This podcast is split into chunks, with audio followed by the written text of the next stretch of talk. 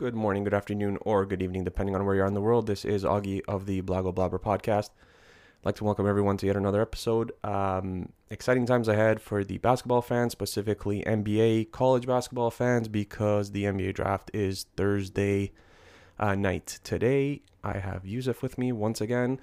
Um, thank I'd like to thank him for stopping by yet again, um, taking time out of his busy schedule to come and we're going to do a little bit of a mock draft today. He's going to give his lottery, I'm going to give mine, and then we're going to basically give our five steals of the draft or guys um, who we th- think could be sleepers. Um, basically, after we give our 14 guys in the lottery, we'll talk about maybe four or five of them, why we have them going there, and you know we'll go from there. So Yusuf, once again, thank you for coming by, my man. Appreciate you taking time out of your busy schedule. Welcome.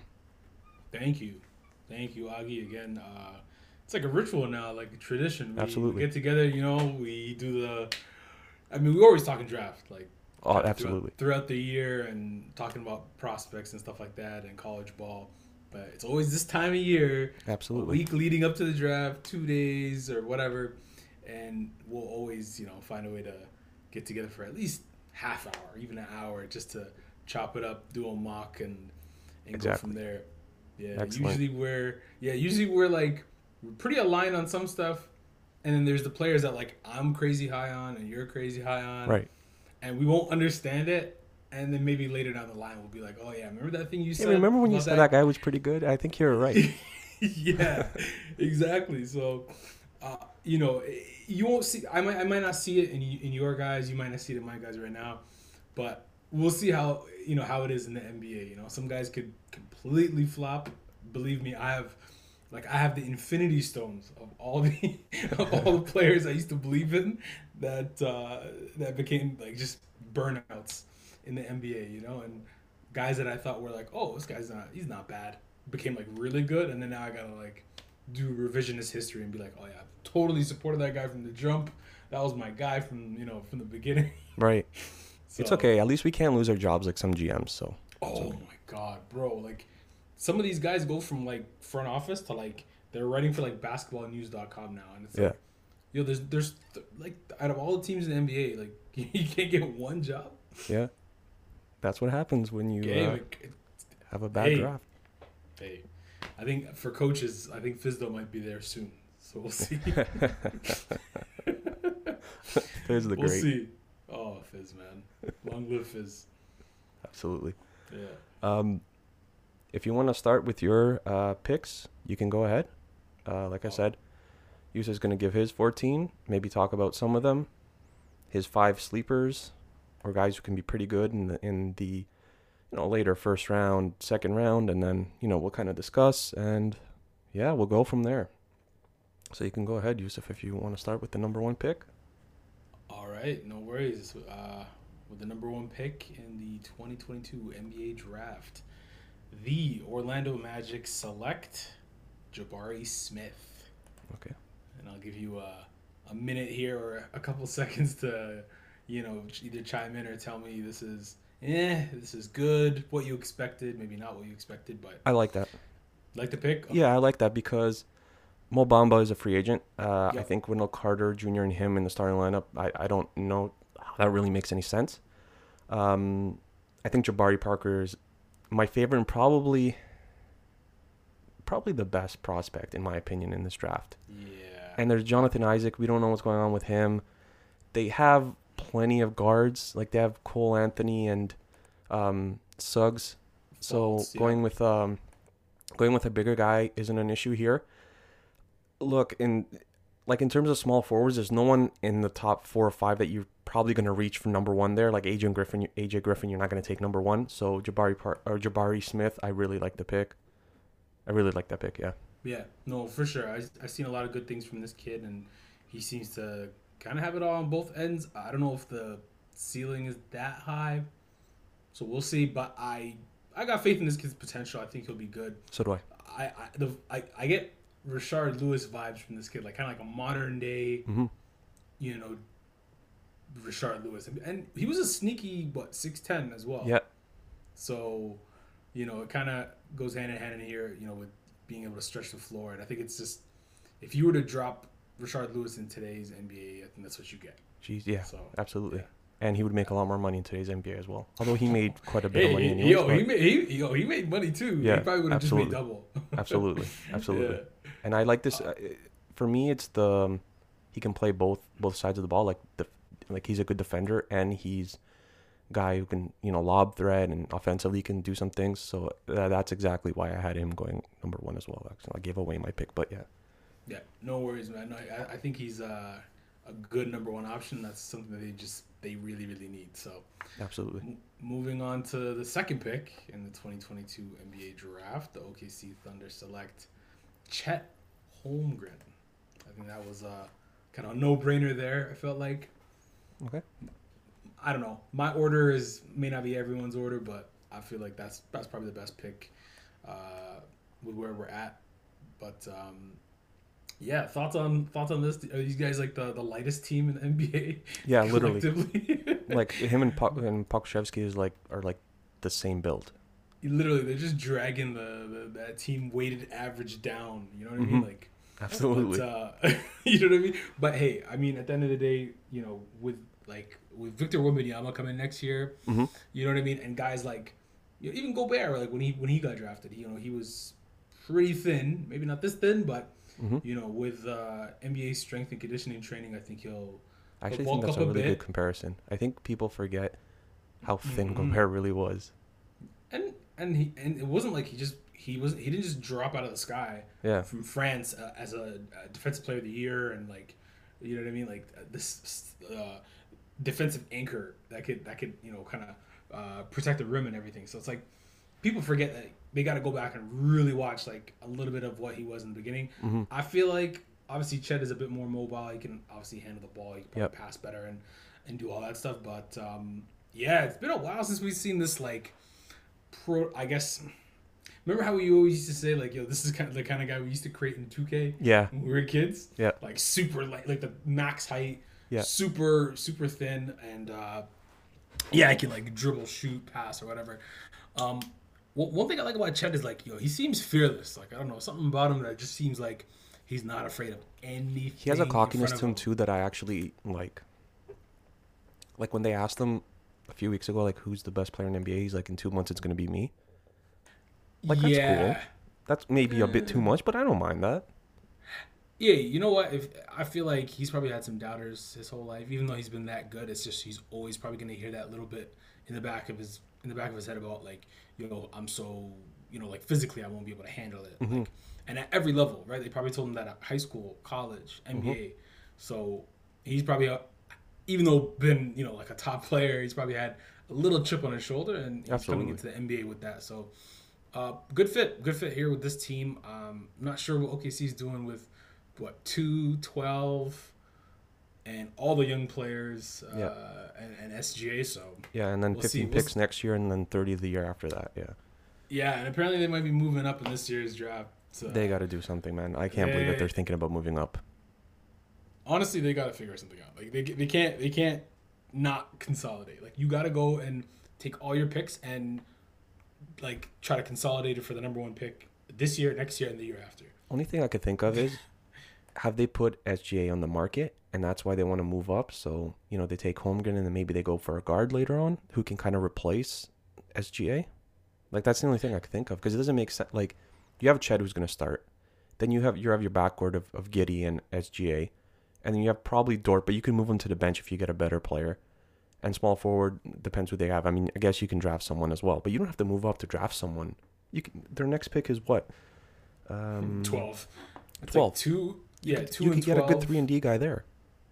Yeah, no, absolutely. If they, if they really wanted three and D, they, they there's options. Exactly. And if and if they wanted to trade back, even they could get more picks and you know keep Absolutely. stockpiling. And Absolutely.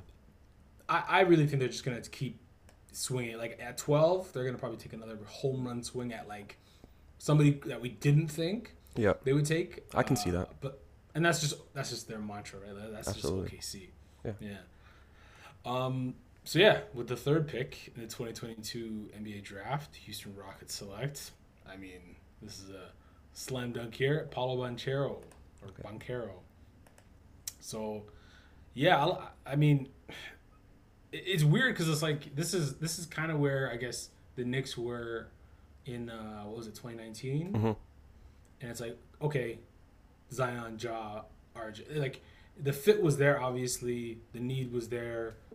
You're getting the best player on the board, so it's like, you know, the top three picks are kind of an open shut case. This is kind of where the draft officially starts with maybe the most the weirdest front office. Yeah, yeah.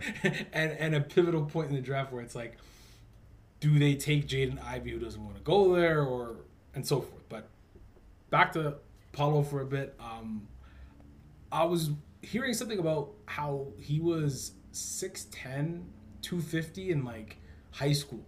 Like I don't know maybe grade 10 grade 11 and because the Seattle area is so like the the the guys that have made it to the NBA come back and actually talk Yeah. to the youth. Yeah, yeah, yeah. The guys who are coming up, they they they, they have a close bond.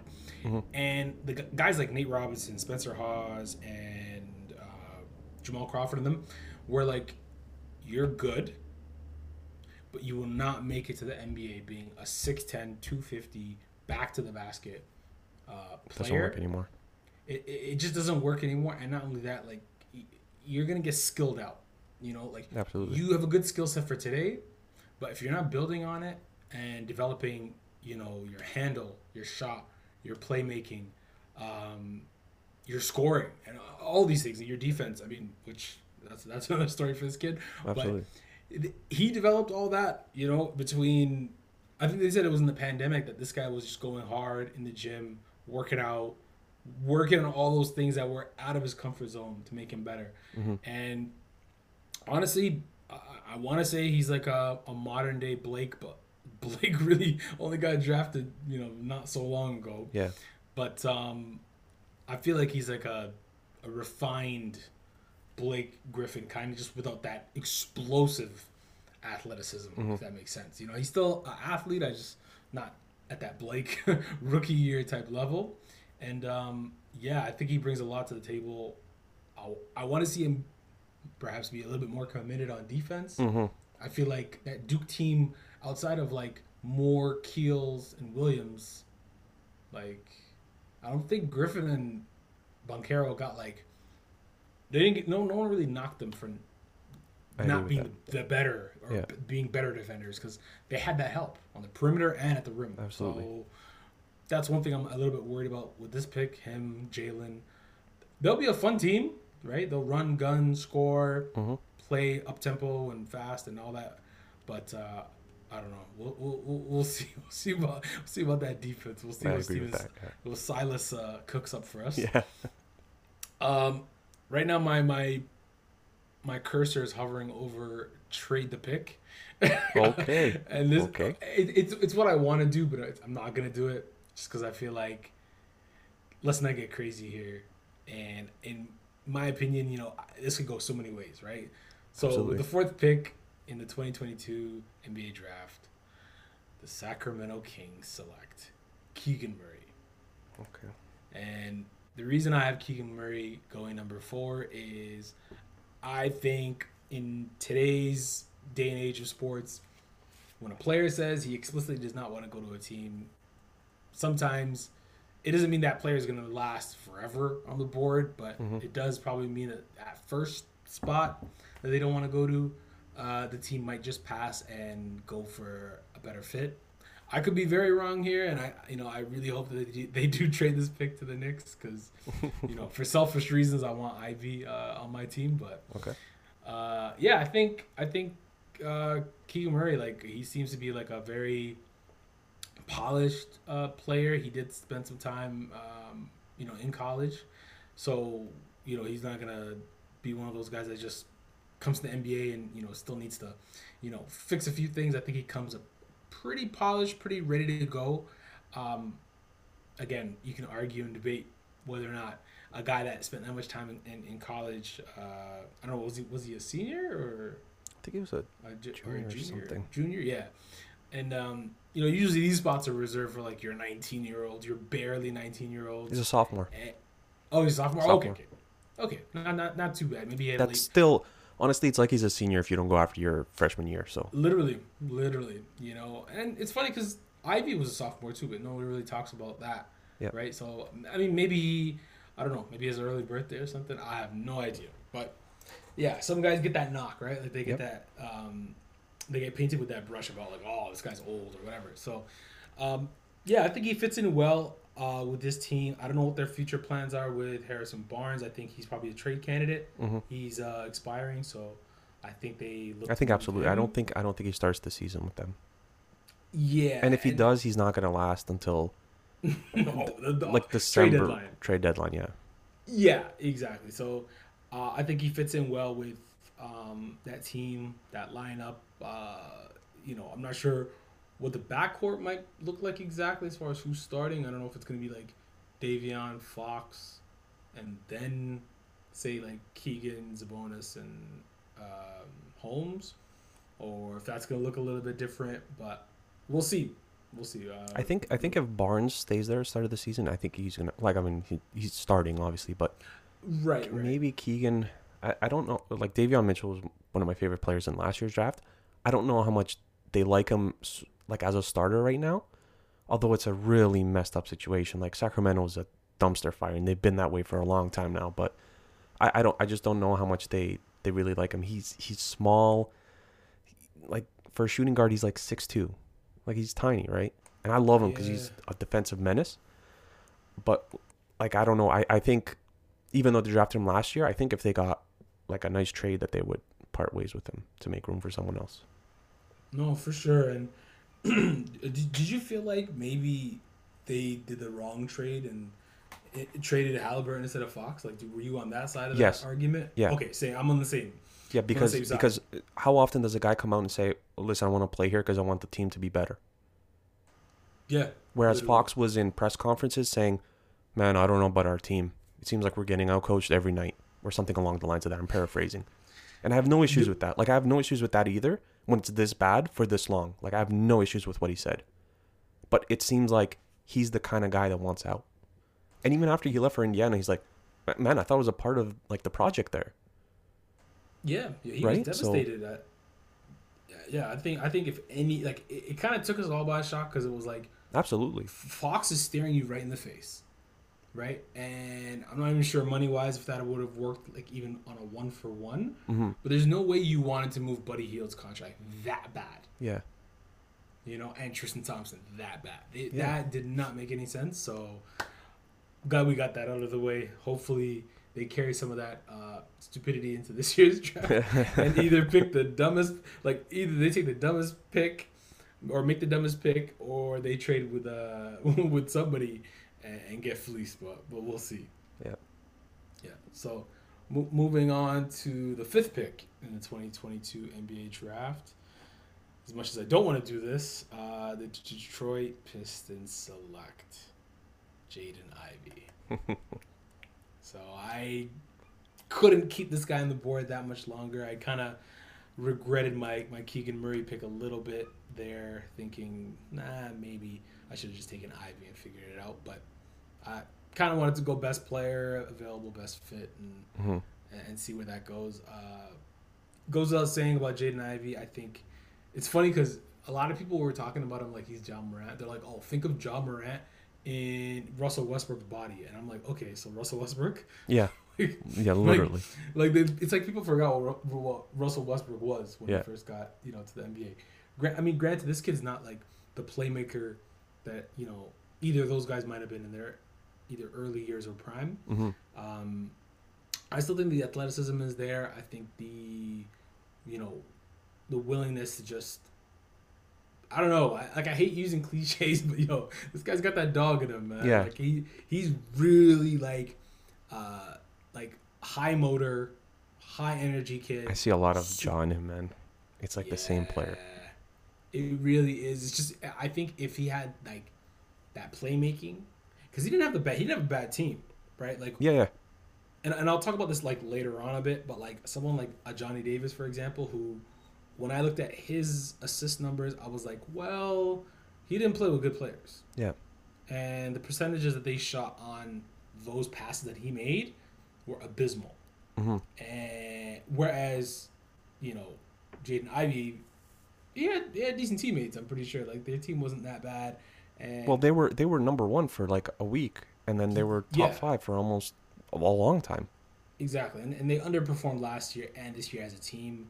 Uh, so the program, you know, does need a little bit of help. But in the season, I mean, like you still Mhm. had decent players there. So um, I guess yeah. Again, with this pick, uh, the thought process is just to team up him, Cade. You've got two guys that can you know flourish. I think with or without the ball, and um, I don't know what else is going on there. I think they're gonna have to figure out something with um, Isaiah Stewart.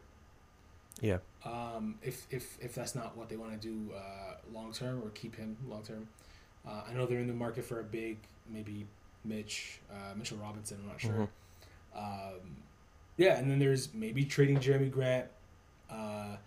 And then yeah, then they got you know some pieces uh, around that. So Killian Hayes, obviously, uh, you know, world round basketball player, uh, extraordinaire from France, and uh, Sadiq and Saddiq Bey. So not not bad, not bad. Uh, I think in the you know they'll uh, slowly put this thing together, and you know to have say a Jaden Ivey and a Cade Cunningham, we'll, we'll see what that looks like. Uh, I think it'll be good, but but we'll see. So I have some Jaden Ivey stuff here. So it, uh, sure. he's 59% at the basket and half court, which is outstanding. 46% in the pick and roll, which is really good. Uh, almost six free throw attempts. Uh, 47% free throw rate, which is crazy. 75% at the free throw line, okay. Uh, seven games of nine plus attempts at, at the free throw line.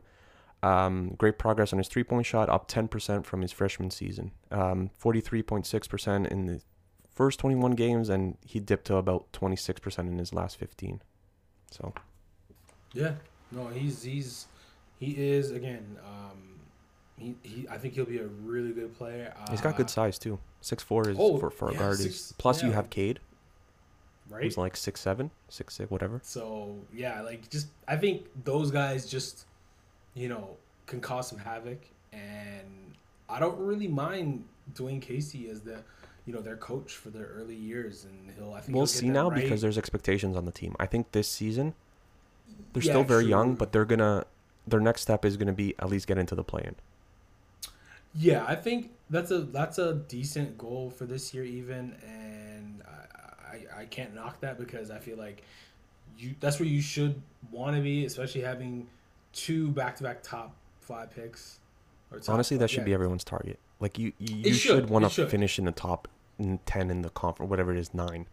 Like, Yeah, come on.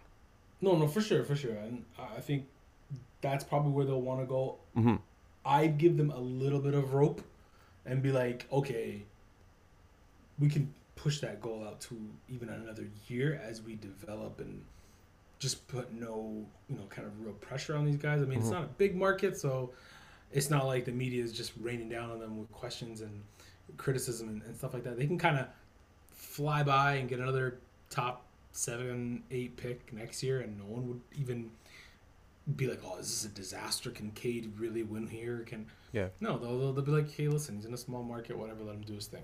hmm So we'll see. I, I think they'll be patient, um, only because um, Weaver is like from OKC and they, they've been just taking things super slow. Yeah. So so we'll see uh, where they go with that. Um, yeah, with the sixth pick in the 2022 NBA draft, the Indiana Pacers select Shaedon Sharpe, Okay. Mister Mystery Man over here. Yeah. Uh, not That's probably the much- best way of putting it. Honestly, he's the international man of mystery. They got a uh, on fanspo.com. They got a they got him in a uh, Kentucky uh, jersey and shorts. Yeah. Never seen this guy suit up. Yeah. I think he only put his warm up on. Uh, just an interesting kid, man. Like Yeah. all his highlights are from high school All dunks. and all dunks. Yeah, just him just jumping out the gym. Yeah. Uh, he was a bit of a, I think a later, a, a bit of a late bloomer, and I only Mhm. say that because some of these guys are ranked when they're like ten or twelve, and this guy like, he had to leave Canada to go to the states and kind of get some of that recognition, and then he once he kind of got some of that recognition, I think he just shot up the rankings and became like number one um, relatively quick. Mhm. And I guess because of some academic issues, he couldn't uh, play for Kentucky or, or any program for that matter because he had to have finished uh, his high school uh, courses and have and have graduated by I think it was June or maybe a set number of days before hmm the, Yeah, the I think school year starts yeah, or something like yeah. that. And yeah, he didn't re- he didn't meet those requirements, so he just I guess uh, pushed that out to December and then joined the team in January. Then there was all this talk about whether he'll be eligible, whether he'll even declare, whether he'll come back. You know, and Calipari was like, "Oh yeah, he'll definitely come back to." Yep, I remember him saying that. Yeah. Yeah, so yeah, we'll see. Um, I don't know what to make of this kid. I know that when they measured him, and I think he had a crazy vertical. You know, he had pretty, he had a pretty damn good um, wingspan from what I can remember. Um, he does have that, you know. I think his vertical is like in the 40s. I think it's like 41 or something. I don't have it written down, like but it was that. something like 40, 41. Yeah, was crazy, something yeah. like that. Just it was again, and it actually even looks crazier on tape because like when you watch him jump, you're like, wow. Yeah. You Right? can see that he has a high vertical. Like there's some guys who make it look effortless. And you're like, what's this guy got like 32 and it's like 42. He's Yeah, like that. like- you can you can see that he's Y- a freak. Yeah, and, he, and like he'll have like a putback dunk, and like his head is like at the rim. Yeah. and you're like, whoa, like, and he did it just like no kind of no effort. It felt like you know no running start even just just jump it off two feet, and that's where he's at. You Mhm. know, and um, yeah, like he, he I get the vibe from this kid that he's like one of those like young, really good, really athletic players that didn't really get taught all the good thing or the good habits, I guess, uh, of basketball because maybe they weren't either important to him or maybe nobody taught him. But kind of like in an Ant Edwards kind of way. Mhm. Like Ant Edwards was like, they said, oh, his motor is kind of like, kind of up and down depending on how he's feeling. Like when he gets the ball, he just perks up and just like you see him just play with a higher motor. Yeah, I think they then- questioned like his love of the game or something like that. And I think he said something in an interview where he's like, oh, like whatever. What you honestly you can't tell now because he looks like he really wants it. there you go. So I, that's why I, I give a little a, a little bit of a pause to some of these kids because you know they're they're you know 18 19 20 21 and you know they might not have some of that you know media training and understanding of like the game at a professional level because you're Mhm. going up against grown men right like Yeah, man. when you when you get hit with that screen from you know Joel Embiid for example. Yeah. and you absolutely hit the ground and you're like and Jalen Green said that right? Like he said that on the Bill Simmons podcast. He said like my I think he said his welcome to the NBA moment was like he uh he like literally flew off of Joel Embiid on a screen and like hit the ground. And he was like I that's when I knew I have to hit the hit the weights no matter Yeah. what because you got to fight through that no matter what. It's gonna hurt but you know at least you won't you'll stay on your feet exactly. so um, yeah, I, I get a lot of Ant Edwards with this kid. It's it's funny because he's like, he doesn't talk. Like he doesn't really talk. Yeah, whereas Ant Edwards won't shut up. So I and I see some of that effortless game between the two of them. Just young, uh, bouncy, able to get a bucket like kind of whenever, however they want. And yeah, there is some mystery, and, and even with that draft, we didn't know who was going to go number one. And uh, looking back at it, like I mean, you'd probably take Lamelo one, but you wouldn't be mad taking Ant two because I think he's he's he's got it. So yeah, Shaedon Sharpe mystery box here. I don't know what's gonna happen with him, but Indiana takes a swing and uh, yeah, we uh, we move. So uh, another tr- another pick I, I'd like to trade, but we'll we'll keep it as is.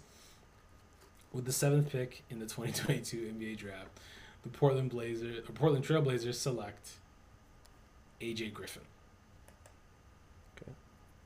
So my rationale or thought process here is I think AJ Griffin, barring those injuries that he sustained from high school and college, would be probably a top top three, four pick. Like I think Sacramento at four would probably have to make a really, really tough decision as far as who they'd want between the two. Uh, given what Ivey said about them, Mhm. it's probably an easy, clear cut pick that they, they, they take uh, Griffin. But uh, yeah, Griffin, he he has some crazy shooting numbers. I think he shot forty five percent from three. Yep.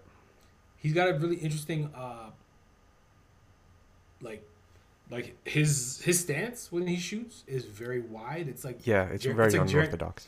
yeah, it's, it's like Jaren Jackson kind of like when Jaren Jackson Yeah, yeah. shoot, and it's like that wide stance, Yeah. and then he kind of goes up, but it works, you know. And this kid is is built like a, a brick shit house. Like he's 6'6", 222 or two twenty five, just absolute beast. This kid um, jumps out the gym. I think he his athleticism took a bit of a step back with those injuries. Injuries, yeah, for sure. Yeah, and uh, I've heard that you know in high school he was just an absolute dog. Just you know from like people knew about this guy from like when he was like twelve, Yeah. or like thirteen or something. And um, with that, you know, I, I think he didn't get like a featured role on that Duke team, but I felt like as the season went along, he got to show more of his skill set and what he's good at. And yeah, all, I think all things considered, I think if his medicals um, are clear and everything checks out, this could be a really good pick uh, for Portland because I think he could probably come in and make an impact And I think- away. Like t- in terms of potential, sorry to cut you off. Um, in terms of potential, if he could just get a little better better defensively, he can be a real three and D threat. And yes, that, that and that goes back to you know kind of what I was saying earlier about Paolo is like they had the help, so I felt like they kind of mm-hmm. they took a step back in that area. Whereas like if they were the two best defenders on the team, they probably would have did more Yep. defensively, and then suffered on the offensive end by exerting that much energy. And you know what? Honestly, like if even if they got beat, they had Mark Williams, right? Like Duke center, who exactly. would just swat shots, right? Yeah, and that guy was like a real defensive anchor Yeah, and like Absolutely. alter any kind of shot. So Yeah. hey, you know, maybe a part of AJ Griffin was telling him like, hey, you know, like you know that mentality of like, you know, you have been hurt in the past, you have maybe a injury history of some sort, and you don't want to take, you don't want to push your body to its limit where you might aggravate something, injure something Yeah. again, and you're you're so close to getting drafted. hmm You know, and that's like the maybe the worst thing. You know, like in NF, you know, like in college football, like when you get injured in a bowl game, Yeah. you go from like clear cut, like Jaylon Smith. Remember Jaylon Smith? Uh, Like- Uh, Notre Dame went to the Cowboys. yes, yes, yes. Yes, so he was gonna be like unanimous, like a, nu- a number one pick. Absolutely tears his knee apart on like a like a blown play, like a just a blown whistle, whatever. And you can't take a risk on him. Dude, I swear to God, he tore everything in that knee. Tore everything in that knee. The Cowboys might have taken him in the second round. Yeah. You know, and he lost out on quite a bit of money. You know? So, you know what I mean? I can I can maybe see that you know he was playing through some of those mental uh, struggles as Yeah. far as you know not wanting to get hurt, but Well, it's for sure a men- it's for sure a mental block because you're already like Mhm. the entire season he was he was a top ten pick. Like, I mean, there's a lot of guys here that were like up and down in the draft. He's like one of the guys who was he probably started as like a number number three or four pick in the draft, like projected wise, and he's still up there. But like a Oh, lot of these guys weren't right, so he had a lot And- to lose. yeah, and I think him and someone like a Dyson Daniels, for example, hmm could kind of fit everywhere. Yeah, You know, and and I say that because like one guy, AJ Griffin is like a big wing shooter, um, and an athlete. Dyson Daniels, a wing ball handler who could be like a connector, glue guy, hmm uh, so to speak, and then plays defense as well. So it's like every team needs that. You can never not have enough of that. I feel like, and you know, it's funny because when we're both kind of lack, they complement, I guess, each other. So hmm you know what I mean. If you were to, you know, you know, bl- you know, blend them together, merge them together, you get this crazy prospect Yeah. uh, that does it all. But that's neither uh, here or there. Uh, so yeah, with the eighth pick in the 2022 NBA draft, the New Orleans Pelicans select Benedict Mathurin from Montreal, Quebec, and the University of Arizona. And and we and we know Adam Silver's gonna say it that way. He loves to he loves to uh, shine a little bit of light on uh, any kind of international prospect. Uh, yeah, Benedict Mathurin, uh, six six, bouncy. Uh, I think he he's a sophomore, right? He was a sophomore. He Yes, came back for his was, yeah. second year uh, with Arizona, and yeah, Yep, this this guy is again a crazy athletic. Uh, you know, plays. He's he's another guy that plays with like that same kind of motor that Ivey kind of plays with. Yeah. It feels like on offense, because it, it didn't look like he ever took a break. Um, you know, like he, he was never kind of like that guy with his hands kind of just his hands down. He was Yeah. always either like I don't know how many clips I saw of him like doing that. He'll be at the corner, kind of ready for like that corner three, and then boom, he just beelines to the basket, and Yeah. then baseline cut, lob. You know, and I, and I feel like you get rewarded for always moving on offense, and if you don't have the ball in your hands and you're just moving, cutting, you know, um, trying to get open or trying to, you know, just get into the flow of your to your team's offense and just make things easier for whoever has the ball or your point guard. Uh, good things happen, and I think he, he, he was able to reap the rewards uh, of that. Um, it's funny because the more I watched of him, the more I watched uh, Christian Koloko and, and Dalen Terry because I didn't know because I, didn't know who they were before the year started. Right. I only only really got to know more about them now. But um, yeah, I think I think he'll be a really good fit um, on this team. You could probably just put him at the two and or sorry, at the two or the three. Um, that's kind kind of where I think he'll he'll flourish. You know, I think CJ could play some one and two, right? Because Right. you're you're good with the ball in his hands. Their point guard options are not that great. I don't think they're gonna keep. Um, I'm forgetting his name. Graham. Dev- is it Devonte'? Right, Graham? right. Devonte' Graham. Yeah. Yes, yes, Devonte' Graham. So I, I don't think they're gonna keep him. Something tells me they want to maybe move him in some form or fashion. I don't think it's a good contract, and uh, maybe get help I don't in know. other areas. I don't know if I don't know if Mathurin starts over. Um, Murphy. no, um, my guy Herb Jones. That's true too. That's true too. I think. I think he's gonna be. I think he's gonna start next season. He's so good defensively, and he's starting to knock down a 3 Mhm.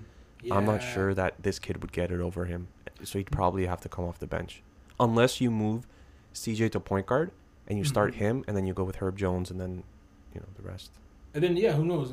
But then you know Ingram's there, so it's like Oh, and they're getting Zion Yeah, back for Ingram, five games. so- Zion, and oh my god, yeah, like, there's just so many, uh, so many players, so many players there to to figure out. You know, they still got Kira Lewis, they got yeah, so many other people, Trey Murphy. Uh, so they're building out a really good team, and I think even with all things considered, they were uh, a playoff team. yeah, Like they, they- absolutely, and they gave the uh. Phoenix a run. Yeah. You know, and, and, and I feel like with what they have and what Benedict Mathurin could add, it's like that's just another player on the wing that you've got to worry about with Brandon Ingram's scoring ability, Zion's everything. Like you have to worry about everything Yeah, about about Zion more or less. Uh, and CJ being able to be kind he's I thought that was a like terrible trade. I, I thought that was a terrible trade, and it's worked out really well for them. And you know what's funny about that trade? Portland, uh, the GM was it uh, Neil, uh, Neil Olshey, Neil, o- I forget his name, Neil something. Anyways, uh, apparently he didn't make the Dame pick, but he got hired the year Dame got drafted. Okay, He got hired at a point where all the research, all the draft, scouting, all that had already been done. Mhm. The workouts, the interviews. The previous GM or whoever was all in on Dame. hmm So that was never his pick, even though he got the credit for it. okay, His real first pick was CJ. Okay, So that's why he was very quick to extend him, sign him to that big contract, interesting. and to keep him for as long as he did. Of course, Because he said, "This is my, like, Yeah, this is my." and you're gonna milk it for whatever you can, especially if it works out. And most GMs or most people with common sense would be like, listen, you didn't make a bad pick, but you can make the team better by getting rid of this redundancy, this similarity that you have with this backcourt, where it's like two guys, a bit undersized, don't really play defense. They score, they handle the ball, they do all these things, and when one of the other is like either hurt, it's like there you go. Well, now you're down. You know what I mean? Like a starting Yep. position on your backcourt, and it's, Yep. I think that takes a, a big blow to uh, to your team. So, yeah, apparently he was very reluctant to trade him, and it wasn't until he was gone that they actually traded him. So uh, at least he was true to his word. But yeah, I could see him be playing some de facto one in New Orleans. Uh, they could throw out some pretty interesting lineups there, and I think it'll I think it'll go a long way for them. So we'll see. Yeah. I like that. Pick. Um, yeah, yeah. This, I think this is a decent pick. Uh, some would say he probably fell a bit going eighth, but we'll see. Um, so the ninth pick in the 2022 NBA draft, the San Antonio Spurs select Jalen Duren, okay. center out of Memphis. Uh, world renowned world renowned program there, run by uh, one Penny Hardaway Penny Hardaway. Yeah. of course. Uh, this guy was, again, I think he's probably, I think either him or Dyson Daniels are maybe the youngest players, right, in this draft. If Could be. Dyson. I think Dyson's still like 18 or something. Yeah, something like very that. young. Like, and I think I think Jalen might might have just turned 19 like recently, if, Mhm. if anything. Uh, but he's like a grown ass man. Just you know, when you think 6'10", 250, you know what I mean. Uh, he kind of runs up and down the court and Yep. is uh, you Lob know, threat, block yeah lob energy. threat, blocking shots, you know, rim runner and uh, you know rim protector. I think those are those. That's more of what he's probably going to be doing in the beginning of his uh, you know his tenure in the NBA. I think he can hit that that ten to fifteen range, 10, 10 to 10 to fifteen foot range jump shot like that mid range is kind of where he'll be able to maybe show us a few things where he can uh, develop and uh, what better place to do that than than San Antonio, right? Mhm. Where uh, they're they're they've got what Jakob Poeltl on one more year. Yep. And he's. They- I- they can. I wouldn't be surprised if they traded him as well. I'm surprised he lasted the year, to tell you the truth, with them as well. That that is very accurate. It's very good defensively. Yeah, I think with him being on um, an expiring deal, I think they're gonna want to dangle him in front of other teams. And I've heard they're aiming for a big here. And I don't know between him and Mark Williams. I like Mark Williams more, surprisingly. I just think that this kid's got like that higher. Um, He can get up, higher get, get up and down. I think a little bit better than Mark. Yeah, I think he's just a bit of a more you know fluid athlete. I think he can uh, he can do some things, and yeah, I think who knows we'll we'll see some we'll see something out of him with uh, you know running pick and rolls with uh, with Dejounte Murray, uh, and they've got some options there that they gotta figure out as far as their young players. So like Keldon Johnson, Lonnie Walker, uh, to name a few. I think they they still got Doug McDermott, Primo. Primo. They traded uh, Uh, Derrick White, which I mean, Yes. someone had to get traded. I think they have True. three really good guards, and they have Vassell as well, right? Yeah, Vassell. Yeah, Vassell's another another So- really good player. So, yeah, I think the future's sha- shaping out a bit there, and uh, Pop will kind of see it all the way till you know maybe they're maybe like a play-in or playoff team again, and we'll see where that goes. But uh, I think he's probably soon gonna hang it up and pass the reins I think to so, too. either uh, you know uh, was it Will Hardy or. Um, yeah, prob- pro- I'm thinking either Will Hardy or so, someone out there that was probably part of his former tree. Uh, we know sure. I- Ime is you know already in Boston, probably Yep. going to get extended, so probably not him. But yeah, again, I think this is a really good fit for uh, for San Antonio, and yeah, who knows? He'll probably be one of those guys that starts right away. Yeah. So cool. Uh, moving on to the tenth pick, we have the Washington Wizards. So with the tenth pick in the 2022 NBA Draft, Washington Wizards select Dyson Daniels.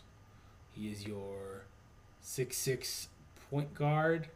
Uh, but think of point guard in the sense of like an Alex Caruso, you know, but like more of a wing creator Mhm. and ball handler. He gives me a bit playmaker. of Ben Simmons vibes. Maybe that's because just smaller, obviously, but yeah, like he's from Australia as well, right?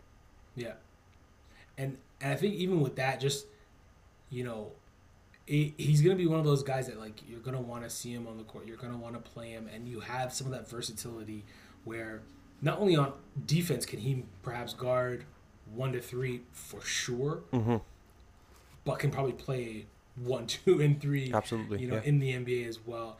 Um, I'm a little worried of him playing the one or even having the ball in his hands as much, but I think he's worked on it a lot in his stint with the G League Ignite. So I think he's uh, he's fine tuned a few things there. But of course, you know, nothing um, nothing prepares you like the NBA. So I think you know he'll have his moments, and obviously he's not going to be starting or anything. But I think he'll be they'll ease him along and bring him into the fold with probably Beal having a lot more uh, ball handling duties than to, to, to kind of get him acclimated to uh, his role. If Beal is still there, do. yeah, you're right. And that again, that's if that's if Beal is still that's if Beal is there at all. Who knows if he uh, turns down generational wealth on top of the generational wealth he's already accumulated. So, uh, but yeah, you're right. That's very contingent on um, whether or not Bradley Beal stays. And yeah, I think he again he's a glue guy. He's a connector, and I think with some of the things that he can do defensively, the jump shots coming along, the three point shots coming along. Uh, it started off a bit rough. I Yeah, think in the, I was just gonna say it was it was a huge weakness, but he's progressively gotten better.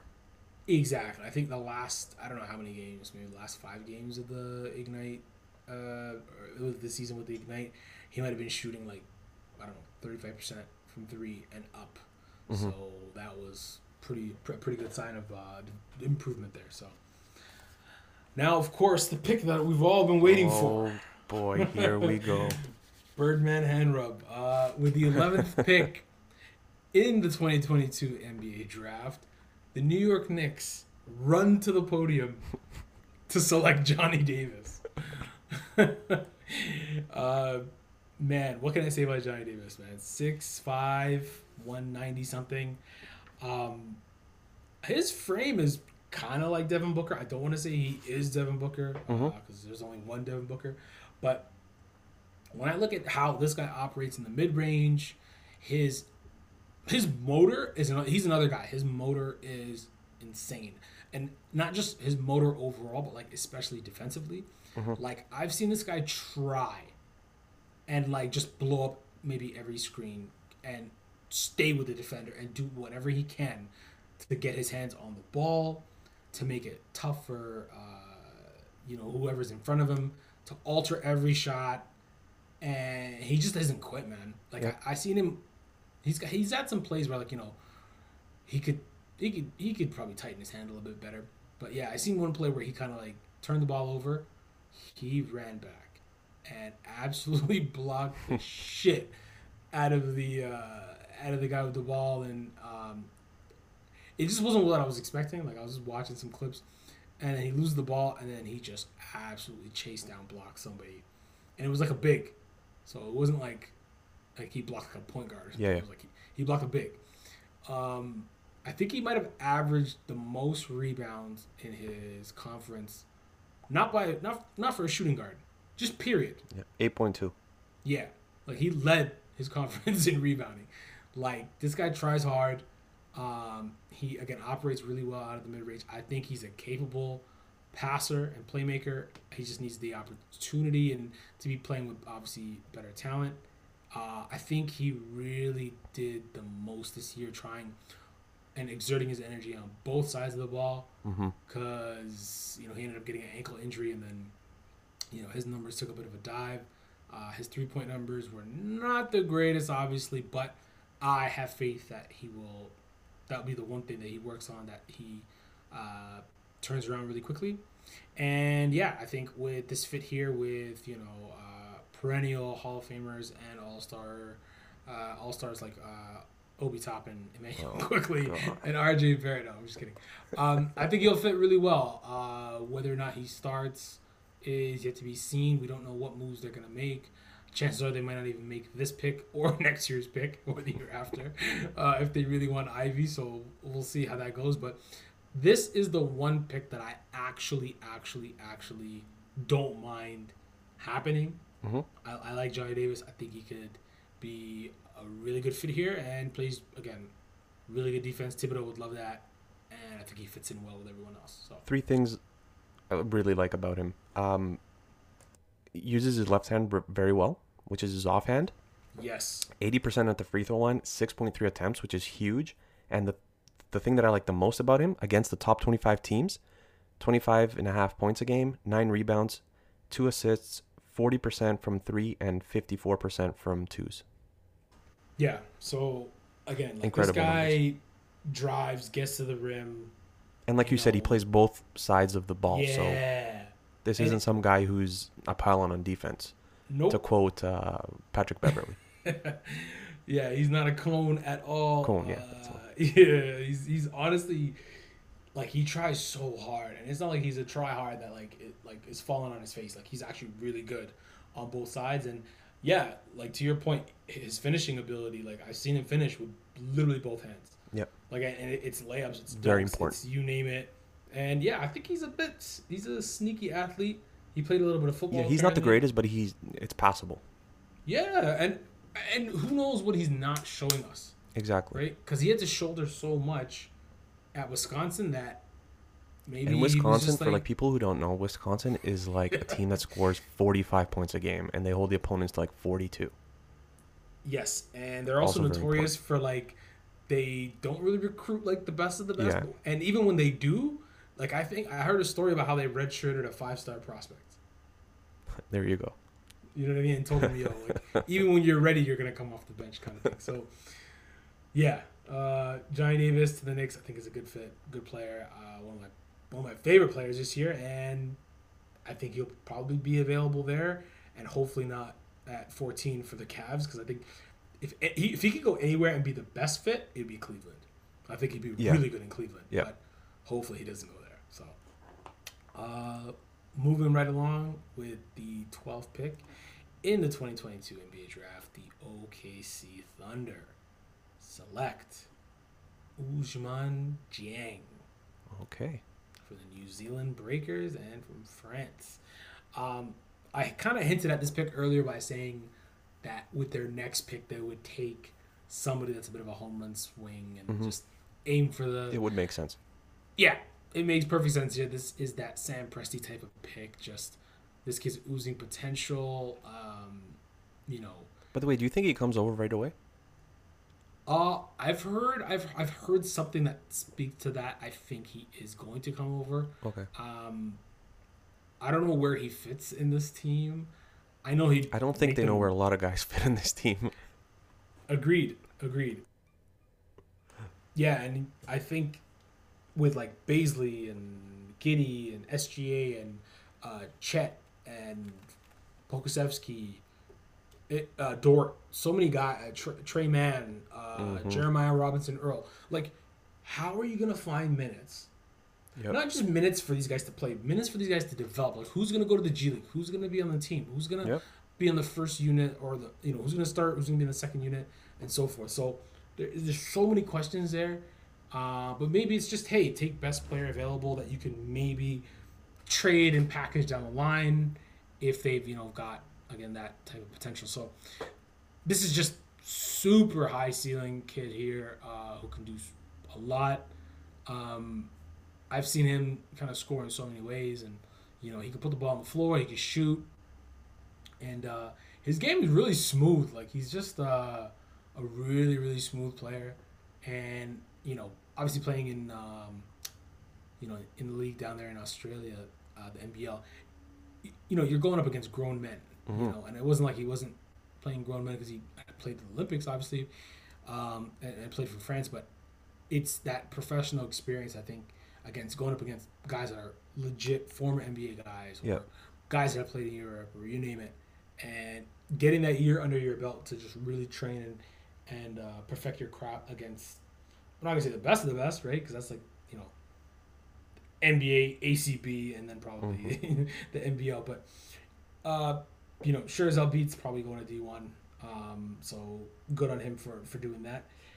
And yeah, again, I think this kid's got some upside. Like you could put him and Malaki Branham up against each other, or even like Tari Eason or whatever, and it's like, you know, I think Tari Eason or, or, Malaki Branham will be better that, than Ousmane Dieng at like so many things. But Mhm.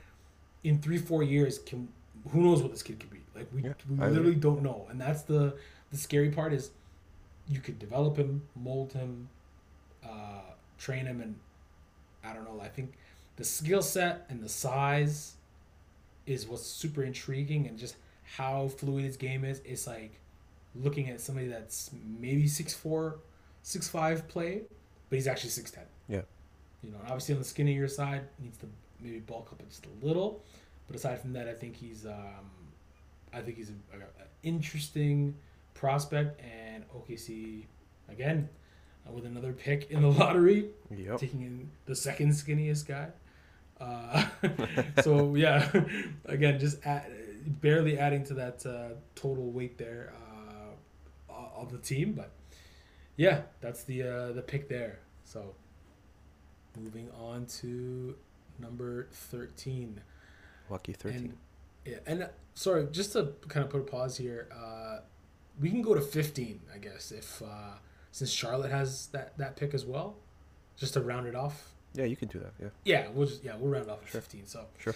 um, so with the thirteenth pick in the twenty twenty two NBA draft, the Charlotte Hornets select Mark Williams. I think this is a bit of a no brainer, just given how bad the Hornets need a big, how much they need defense. Jesus, oh my God! Like if any team needed some rim protection and defense, it's uh, it, it's Charlotte. I think he'll he pretty much serve that same role that he did, you know, at Duke. Is like I'm gonna give the rest of the team a bit of a release valve with the rim protection I can provide, so they can go and do their thing, and then you know reward me on the other end. You know, I think he'll be a pick and roll threat with Lamelo.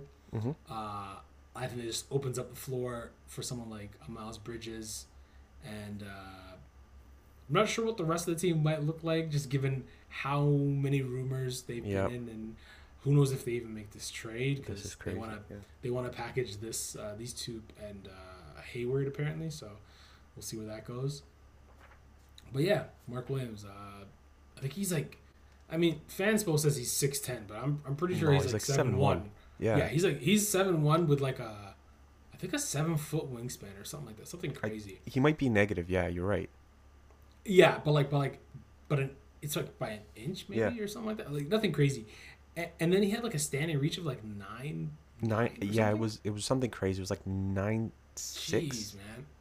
Yeah, like it's he's basically you know what I mean like touching the rim, standing. Yeah. You know, uh, so this guy will be again like just super lob threat. Like if you thought Jalen Duren and Dejounte Murray were gonna have fun running the pick and roll, You get to I watch think this guy. th- this guy Lamelo Ball is gonna be just insane because you got to remember, you got to account for him with the ball. Mark Williams running at the rim, and then Miles Bridges, God knows where he's coming from. Yeah. Maybe even catching a lob or running to the corners for an easy three, Yep. and just getting defenders up in the air. And it from there, you know, you're two three passes away from a wide open three, and uh, they need those good looks. And with who they might get as a coach, which it's looking like D'Antoni, because Atkinson uh, kind of flaked on them. I actually They'll- like. I actually like D'Antoni uh, and, and uh, Lamelo. I, it would kind Yeah. of make sense. I, yeah, I think so too. I think it'll be a, a really good fit because you know he'll unlock the best parts you know of you and uh, really get the most out of you as a guard. And uh, Although they, yeah, they they pretty much let ball do anything even the last two seasons. Like it was never slow down, look for the right man, just get the ball and run, right? Like yeah, so Yeah, I- I, I don't know how much of that is gonna change, but yeah, I yeah, think it's I don't. so I don't think it's gonna change as much, and I don't like that. You know, they didn't kind of kind of reel him in a bit and tell him like, okay, you can do this, just not all the time, kind of thing. But what do you say to a guy who's, you know what I mean, like the you know, third overall pick and you know all star in, in year two and Mhm. all these things and has a hundred million dollar sneaker deal outside outside of basketball, so absolutely. not a lot you can tell that guy, but I think D'Antoni will be a good fit for him, good fit for the team, the offense. They'll play really fast, up tempo, and yeah, I think Charlotte is really trying to find some cap space for for Miles Mhm. and they're probably kicking themselves because he didn't take four for eighty like they offered. Yep. And now they got to pay up, put their money where their mouth is. So, you know, it is what it is. So, moving on to the 14th pick. Uh, so, with the 14th pick in the 2022 NBA draft, the Cleveland Cavaliers select Malaki Branham. So, Okay. Cavs go Malaki Branham here. Uh, again, I really like. I like Branham. I think he kind of reminds me of a of a Khris Middleton. Just his game, like the way he plays, kind of just like stylistically, just the way he kind of it, the way he looks on the court is kind of like Khris Middleton. He's got like this crazy release. Like I, I don't know if my eyes are playing tricks on me or if his release is like that quick. But I feel like he get he gets he gets into his shot so fast. hmm And when he gets into his shot, like he just lets it go. And you know, just being again a freshman, uh, I, I just think again this guy probably had a bit to uh, a bit of a load here on offense to to carry. Just given you know, I think it's just it was what just him and EJ Liddell, and I, I don't see a lot of creation from EJ Liddell. I just see Yeah. more, you know, this guy, you know, maybe late in the shot clock having to probably create and do some things. Um, but yeah, he, he, he showed me a few things, and I, I think being on a team where you've already got two young up and coming like, you know, one's an all star, one's a future all star Mhm. in um, in Evan Mobley and Darius Garland. That this guy would fit in seamlessly, and I think he would kind of complement that lack of offensive production that they get from like an Isaac Okoro I was just gonna say.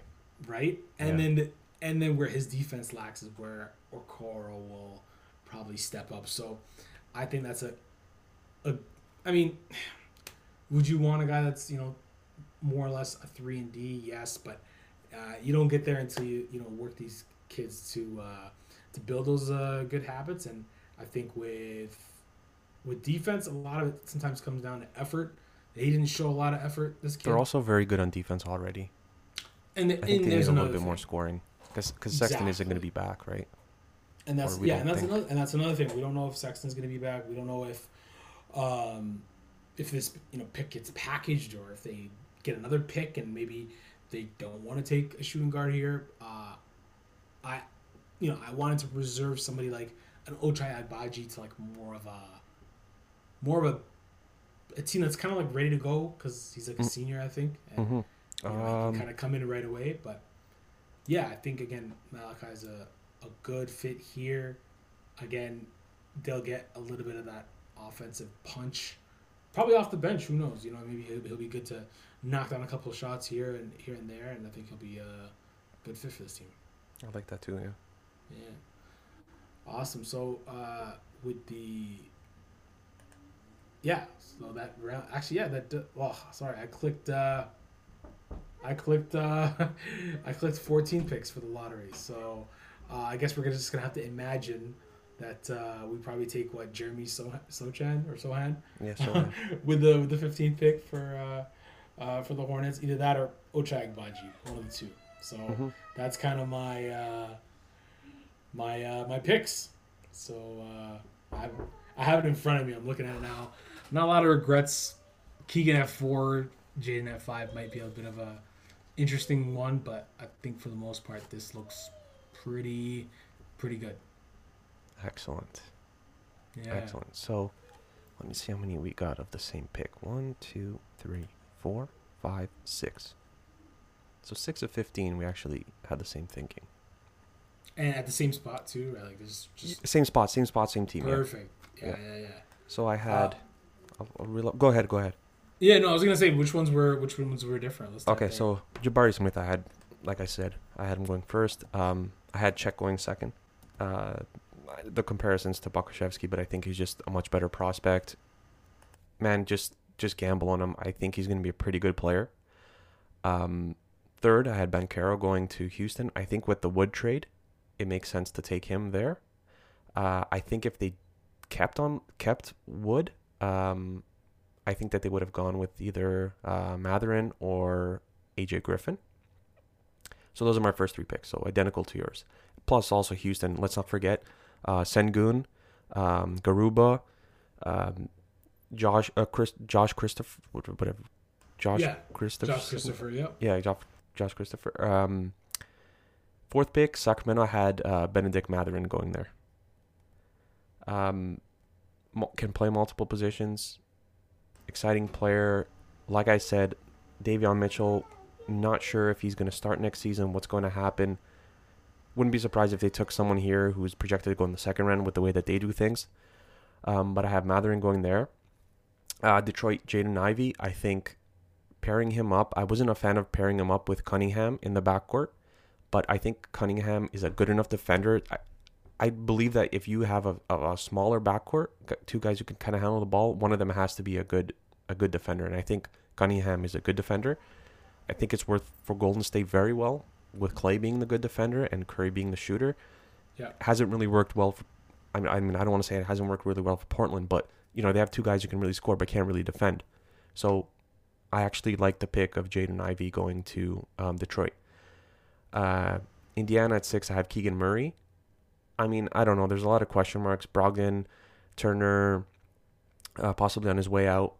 Let's not forget they have TJ Warren there as well. I think getting Keegan Murray and uh, Halliburton, it's kind of the, the team's going into a new direction. Um, but I think at the same time, they can take a lot of different guys here. They could go with Sharpe, Griffin, whatever the case may be. I just like Keegan Murray um, at that spot for Indiana. Um, Yeah, that's that's actually a, a bet. I think a better fit than what I had for for Keegan at Sacramento. But I mean, Yeah. like they have they have spots everywhere for starters, right? Because I'm only going to pencil in Halliburton as a, as a starter for next season. I don't know Oh, what, no. what's going to happen with the rest of the roster. one hundred percent, one hundred percent, I think Halliburton's gonna start. That's That and that's pretty much the only guy. Like I, we don't know. And this could all be a smokescreen. Like the Turner stuff could be a smoke smokescreen because they said the same thing last season that they were gonna, True. you know, that they were looking to trade him and they kept him. Brogdon, I'm actually shocked that they kept because I think they could have got a nice haul for him. I know. And now, two-way- now two-way point less. guard. Yep, A lot of Now teams would want that. one hundred percent. And I think they're gonna get less now. So, And if I'm Boston, I'd be on the phone see. with them. oh, for sure, Because Boston- sure. you need you need a point guard who can bring up the ball. You can't have Marcus Smart. Like watching the fourth quarter against the Golden State Warriors, I'm like, you know what? They're probably gonna have a turnover here, and the next play, th- they're probably gonna have a turnover here as well. Like it's just you need a guy who's comfortable handling the ball. It's great that you have three guys who can do it, but man, when all the chips are on the table, you need you need someone who's not gonna commit turnovers. Yep. And honestly, there's a lot of times where that ill-advised shot or three or Yep. Whatever, like we would see that from time to time from Marcus Smart, and it's like, it's like, damn, man, like you Yeah. might you might put them in a hole by yourself. Yeah. Like, that's how how bad you might be playing. And you're right, it could be a turnover, it could be a bad shot, uh, so many things. And I think Brogdon would limit that as much as possible. Mhm. Plus, when healthy and when available, does play defense um, and can do so much more to unlock, you know, a Jaylen Brown and uh, and a Jayson Tatum. So Mhm. Sure. Um, seven, I had AJ Griffin going to Portland as well. I wouldn't be surprised if they go international here because they hired that scout, right? yes, you're right. I Uh, the guy forget his does- name, but yeah, I do too. right. He's he's great. His stuff is so good, so detailed.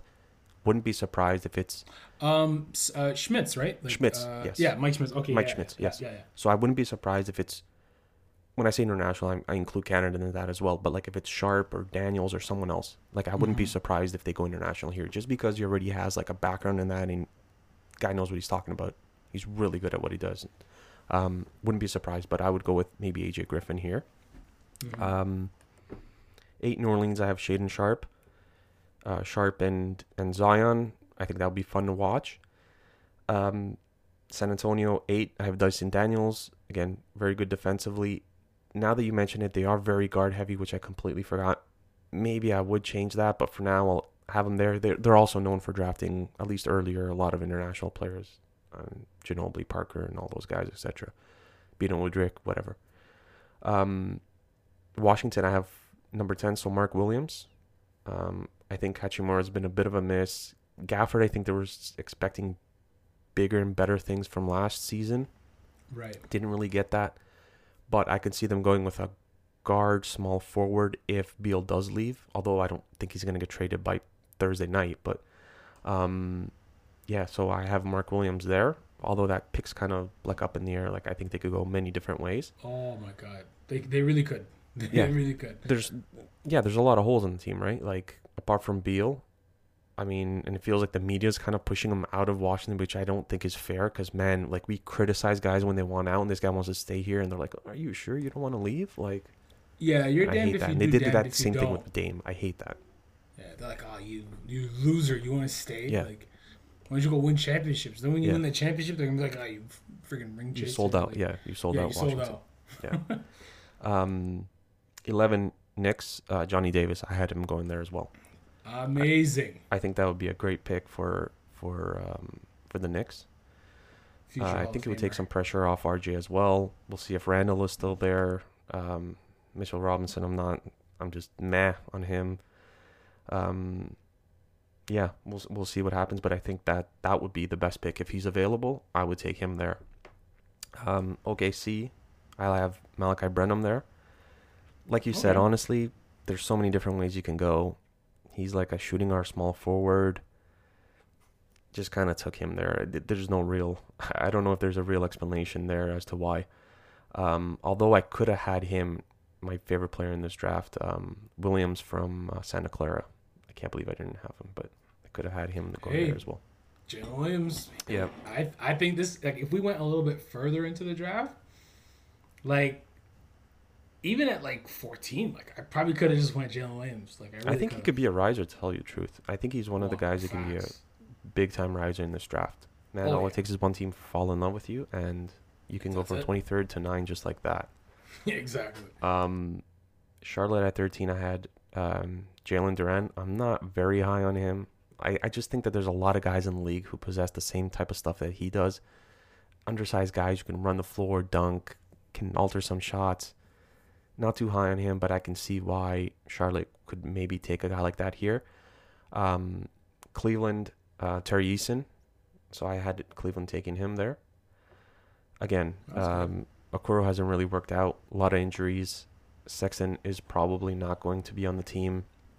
Um, they do have the guy that they got from Pacers. Name just escapes me now. Uh, LeVert. So they got Caris there. Probably slide, I guess, to shooting guard. Maybe Tari Eason starts, but he, if they do draft him, I think he would play. He would 15, 20 minutes at least. Um, 15 Charlotte. I have um, going there. Um, that's that's my last pick. He's fallen a little bit.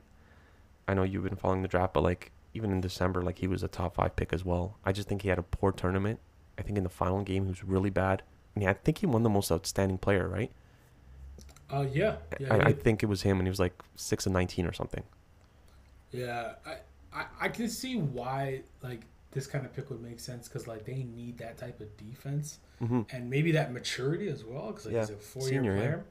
Yeah. and I think he can. He'll, he'll probably have so many open shots just playing on that team, and I think they kind of regret that uh the pick with Bouknight. I think they regret that pick a bit. So they Yeah, Bouknight didn't kinda- play a lot of, at all last year, but I thought he had some glimpses where he was like twelve points in like ten minutes. I was like, okay, well that's Yeah, like he, he could he could score in spurts, and I think a lot of that was just maybe him just trying to show as much as he can before he gets benched because Yeah. he, he knows he wasn't playing Yeah. much, and I think that's another reason why Borrego got got let go is like he wasn't playing the young guys. Yeah. So you know what I mean. Uh, we'll see if that changes and if maybe we, we change our tune on uh, on Bouknight, but yeah, I don't think it, it hurts to just have uh, you know to have wings there and yeah, the, just keep keep building around LaMelo and see what you can get. any uh, anything to say about my pick or picks? Uh, no, no, I think I think your picks were pretty solid. I mean, we we got you know six out of fifteen that were pretty much in the same spots. So uh, I think with one one, I think one pick can just throw your whole thing off. And Mhm. for me, that was kind of like Keegan going four is kind of what set my my thing off a bit. Uh, but yeah, I think I think for the most part, like we're higher on some guys than than, than others, and Absolutely. uh, and we'll, we'll yeah we'll see we'll see how it pans out on Thursday. I think a lot of trades will probably happen, and teams will not look the same. Yeah, I was I was reading some stuff today actually before we got on that they're saying don't be surprised if it's a very busy Thursday. Yeah, yeah, And with already- with a lot of teams having multiple picks, I can see why. Yeah, uh, yeah, team, yeah. Teams are gonna want to move up, move down, and uh, we've already seen Christian Wood get traded. We've seen JaMychal Green get traded Mhm. uh, for the you know for the thirtieth pick, uh, and, and there's other things involved in that, but just not just just the players and picks. But uh, yeah, so it's already kind of been a little bit busy. You know, there's rumors that Charlotte wants to clear cap space. LA Yeah. wants to get rid of Russ. Uh, the Knicks want to move cap space for Jalen Brunson and so many other things, right? So there's like John Wall opted in as he should, right? Fifty million basically, like, like get your money. Like, what do you want me to say? Yep. You know, Your fault for Uh, paying me. Hey, exactly. And yeah, outside of that, you know, I'm hearing rumblings of like, you know, OG Anunoby may not be happy in Toronto. It could be bullshit. Could be true. We don't know. You know what's funny? But- So so the rumored team was Portland. Portland has seven. AJ Yeah. Griffin is Adrian Griffin's son, right? That's true. That is very true. And I think Adrian Griffin is still on the on the team. Someone had left. I, I think I think he's still there though. So You know what it is? I think he's still there. It's just his name was floating around for interviews for like yeah, I think you're right. jobs, and they're still kind of figuring out. Like Utah, for example, I don't. They, they didn't. They didn't name. The, No, they haven't named anyone. No. Yeah, they haven't started their search yet. So, uh, so yeah, I think who knows? Like that. That could be. That could be it, right? Like maybe Toronto sends OG. I don't know if it's straight up for number seven or. I read I read seven and Josh Hart. You know what? That I think you, low key, you guys kind of win that trade. Because Josh Hart can score and he can defend, and we have no Yeah. bench. and he's on a very good contract. Yeah, he's not making a lot. No, no, and I'm, I'm surprised he even he was one of the last people to get paid uh, last offseason. It was like two two seasons ago, I think. Yeah, so he was like one of the last guys to uh, to get paid. Surprisingly, I don't know why. And then uh, I guess it's because he was restricted, and New Orleans was like, "We'll hold our breath. Yeah, We'll, we'll see if you can too." Uh, but yeah, no, that's actually not bad. I, I I- wouldn't mind seeing that. that's from what I read, so I don't know. I assume. Yeah. Um. Uh, do you wanna do you wanna get into your? Go ahead, go ahead. Oh, I was gonna just ask, uh, and this this will be my, like my, my last my last thing to, to ask. What do you think it takes uh, the Knicks to trade up to get Ivey? Like, what what would you put on the table to be like, this Sacramento cannot say no to this? Um. So I don't. They wouldn't want Randle because they have Sabonis. Yep. Mitchell for sure Uh, he is unrestricted. is unrestricted, right? Yeah, so we can't even like technically we could sign him today or something like that up until like the the free agency starts, and then trade. It's weird, but there's a way you, you can do it. But sorry, go ahead. I think Quickley for sure. Okay. Uh, Grimes. Um. Fournier probably, Okay. but like something else would have to come back, right? So I don't know who who you'd have to take on. Harrison Barnes maybe. Probably probably Barnes, and if I had to imagine, I don't think this deal gets done if it's like uh just them two kind of thing. I think it, I think it has to be like three teams involved where like you I could honestly see even Holmes leaving because Holmes had some issues last season. Yes, he has some legal trouble. Right. Yeah. Um, I, I heard somewhere the charges got dropped. I don't know if that's just BS or if I just read a bad article or not. But um, yeah, that's that's actually a lot of money right there on its own. Just Holmes and Barnes and uh, but all the players you mentioned, I think if you add them up, it probably totals out to be the same in that like twenty eight million ish kind Yeah. of range. Because Fournier's on a lot, right? Yeah, like 17, 18 or something like that. Yeah. Um, and the rest are on rookie deals. So, yeah, I guess, yeah, maybe those three and, and, and picks would get it done. M- My thinking is probably 11, the Mavs pick next year, or 23 or 24, maybe unprotected, Mm-hmm. And maybe one more protected, and like Grimes, Reddish, and like Yeah, you guys Randle, and maybe they reroute Randle somewhere else for something. I could see that too. Yeah. Suits, yeah. Or maybe even getting a third team involved. I heard uh, getting either Atlanta involved, getting I think Portland or another team involved. I can't remember. I think Utah was one of them. yeah, or even Utah. So you know we'll see kind of how that all works because I think Atlanta wanted to move like I think it was Capela. Bogdanovic.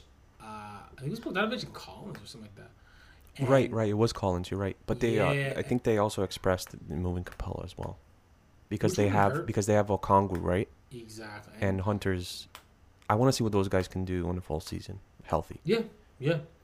Uh, I I think Atlanta is definitely gonna try to do some things, and then I think that's gonna put them one step closer to try to uh, make a run at maybe getting Gobert, but we'll see. hmm Yeah.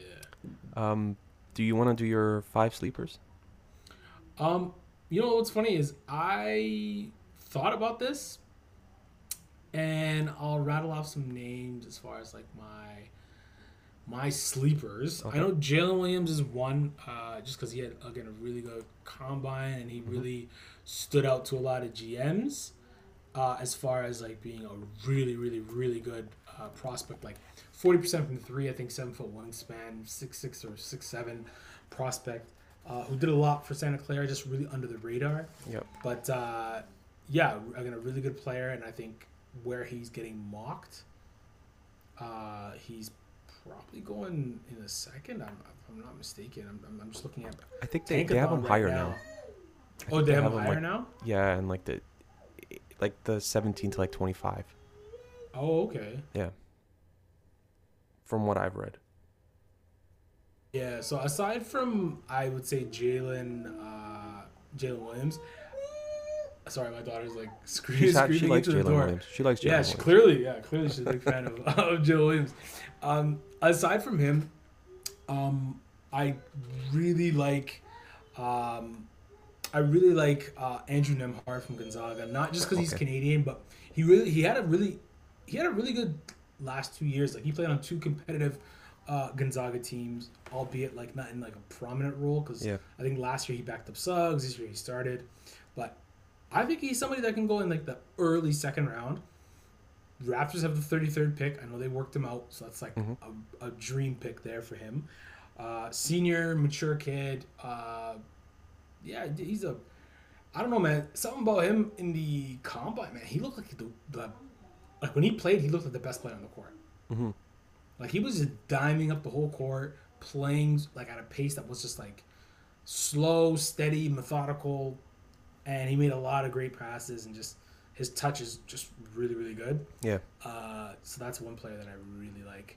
Um, this guy, I kind of was hoping he would stay back a bit, even though I was like praising this kid, uh, Max Christie. Mm-hmm. Something tells me this kid's work ethic is gonna like probably push him to be like a really good rotation player one day with like a pretty good shot and the ability to defend because he's got just a great frame. Mhm. Uh, he just needs to get bigger, obviously. I was hoping he kind of falls back and stays at Michigan State because I think he I would think it would have been so, a smart decision. Oh my god, he would have been amazing. But then when you look at the 2023 draft, it's like, do you really want to, you know, end up in the second round again Yeah. and waste a year? So who knows? Um, yeah. So aside from that, uh, I would say those are my sleepers for the most part. I kind of like Alondes Williams from Wake Forest. Okay, yeah, yeah. He's he's like a big, strong point guard, Mhm. but he could play like the one to two, maybe the three. But like, man, like his numbers are pretty good too. Like I, I I'm trying to let me pull up his numbers. Uh, he put up, yeah, eighteen point six rebounds, five assists. Like, Yeah. like that Wake Forest team was all him. Six Yep. five, two ten. Uh, he's a senior, so he's a bit older, so that's why I think he's gonna like fall a bit in the draft. But aside from that, like I, I kind of like Alondes Williams. So for me, it's uh, it'd be about those four guys are the ones that kind of really stand out to me, and uh, yeah, that's that's kind of those are my uh, my sleepers. But there's still some other guys out there that I think will they'll uh, they'll fall a bit and they'll go in late first and still be really good. Let me see what I have written down here. So I have, I picked five, and then I have like three guys who are like kind of intriguing. I'm gonna go quickly. Isaiah Mobley. I'm. Look, I think Cavs have 39th. If he's there, Okay. Pairing up with Evan, not saying he's going to start, but just, you know, brothers again playing together. Mhm. Solid player. I think he's a little bit older as well. I think he's yeah, really good. definitely. Old, yeah, he's definitely older than him. Yeah. Um, Christian Koloko, Arizona. Yep, that's a really good player too. So, one thing that I've noticed about Arizona, they played to like their entire starting five strengths. So Mathurin just kind of ran around, cutter. Koloko, he can block shots. Okay, we're gonna send him in the post. Whoever comes in, everyone just push the guy with the ball towards him, changes the shot. Really like that. Christian Braun from Kansas, Pat Connaughton, Oh my god, um, athletic. This athletic kid- as as and hell. he's a shooter too. He can pass. Yeah, he can he can pass as well. hmm Um, nine games with five plus assists, which is pretty good. Um, Talon Ter- or Dalen Terry from Arizona, six seven point guard, shooting guard. Again, Arizona just kind of sticks to whatever their guys are kind of good at this season, and that. Yep. it worked for them. So, um, he's an improved shooter, thirty six from three this season. Very wiry though, six seven, one hundred ninety five. So he's gonna need to bulk up a lot. Yeah, I was gonna just say that is like he, he needs to he needs to get the, hit, hit the weight room and uh, Yep. and get bigger and, and stronger. But his, uh, his his his athleticism and even just his attitude. Like, did you hear what he said about like if he was to like slip in the draft or something? He said something along the lines of like uh, the teams are gonna regret not taking me or something like that. hmm And uh, you know, I kind of enjoy when I hear things like that because it's like, okay, this guy thinks highly of himself, but it's like, but from what we've seen, like it looks like he could probably, you know, you know, he could he could back that up with, uh, Mhm. you know, with his play. So uh, I'm excited to see what he could do and maybe where he might land because you got to remember when these guys go, you know, between like 20 and 30, they're going they're going to establish teams and they gotta Yeah. Yeah, They've teams got- who made the playoffs, teams who fight. made deep runs. Exactly. They got to fight just as hard as the guys that are going in like the second round Absolutely. to uh, carve out a spot, carve out minutes, and, and and beat a guy out for his job. But sometimes there's a guy that just kind of sneaks through the cracks, and Mhm.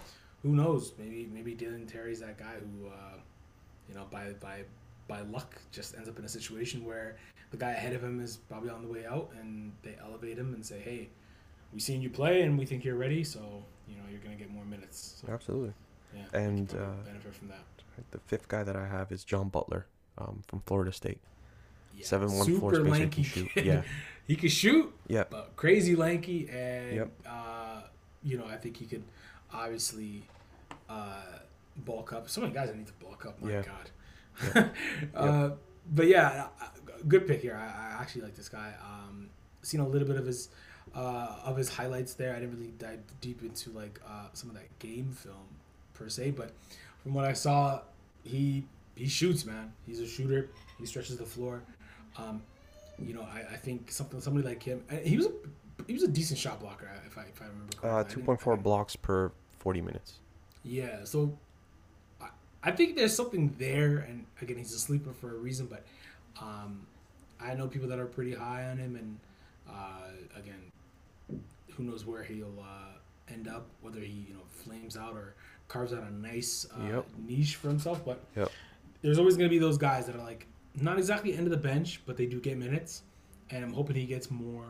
And obviously, like I, I want to see him play and and do well because it's always interesting to see a guy like that big, that tall, with that kind of shot, Yeah. and what that can do to a defense. Yep. And uh, yeah, who knows? Who knows where uh, where he'll land? But I think it'll be, uh, it'll be And a good look either way. Three guys that I'm kind of intrigued with.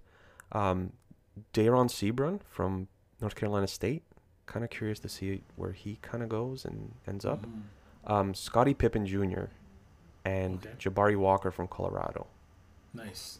Those are the two guys. And Walker Kessler uh, intrigues me a little bit too. Following North Carolina, he was on the team, you know, two Mhm. years ago, and then now he went to Auburn. It's like defensive player of the year or something like that, so he's decent too. But those are the kind of guys. Scottie Pippen Jr. Like some of his stuff, like he gets to the free throw line a lot, man. Two hundred sixty nine Yeah. free throw attempts. He led the nation. And he improved a lot from last year, did he not? Like I feel like that was Yeah, that was something that was, you know, Yeah. he took a bit of a leap. So um, took a bit of a leap, but like his shooting percentages were not very good. Yeah, and, and probably probably a volume thing. Yeah, for sure. Playing for Vanderbilt, yeah. Yeah. No Yeah, offense. and- no, no, no offense. Hey, the, they're uh, they they lost a couple guys over the years, but I don't think they. Uh, I think he was their marquee guy, I guess, this year. Yeah. But uh, no, I like the rest of the picks too. Um, Dereon Seabron, I have to uh, definitely check out and see Yeah. uh, more of, of course. But uh, that looks like a good pick there. I think he is. I think Tankathanga has him going like late second round, but you never know. Mm-hmm. You li- you literally never know. So It's gonna be a fun one. Um, oh, for sure. like I for said, sure. said to Yusuf off the off the air, I'm not that excited about this draft, but I'm like at a six out of ten. But there's always stuff that's gonna make you fall off off your couch. Guys who take get taken 15th who are gonna go undrafted and stuff like that. So I can't wait to see who that first who that first guy to kind of drop is. Shocker. Yeah, yeah. Yeah, We'll see, man. Uh, again, like even going back to like uh, when Jaylen Brown got picked, like nobody really saw that one coming. I guess as you know, uh, like I really didn't see it. I understood it, but I didn't see it coming. It kind of took me by surprise. So Hmm. uh, we'll see. We'll see. You know, I think last year uh, was it Giddey? Yeah, I don't. know. I think He Giddey was like maybe- sixth? I think so. Yeah. something like that. Yeah, So we'll see. Uh, I'm hoping uh, it'll be an interesting one. So I'm uh, yeah, I'm excited. Can't can't wait. Any final thoughts? Anything else to say? Um, no, not really. I mean, I'm, I'm just really uh, really hoping to see some trades, see some Over under uh, six and a half trades. Oh man, you actually landed on a good number. Uh, is this including what's already happened or just No, no, no. draft day? Just draft draft night, draft day draft night. Oh, I'm gonna go under. I'm gonna go under. under. Okay. Yeah. Okay. Uh, and I only say that because like if you were to include the previous two, and I was just banking on like four trades to happen or like Yeah. five, yeah, then I would for sure take over. But I'll take the over. uh, then. yeah, uh, who knows? We'll see, right? Because like, what if you get like one big trade? Yeah. and that's like the majority of it, right? Like, and that sets of, off like- everything else. Yeah, and then you never know domino effect after that, right? Like teams get like antsy, and then now they they feel like they need to trade or have Absolutely. Yeah. Absolutely. Yeah. All right. Well, Yusuf, thank you for coming by. Um, Anytime, appreciate the man. time. Time flies when you're having fun.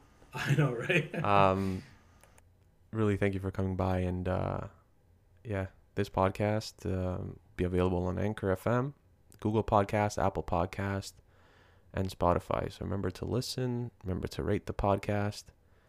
Once again, I'd like to thank Yusuf for dropping by. Always appreciate his wisdom and his takes. And I, yeah, I think we did pretty well on today's podcast. Thank you guys and take care.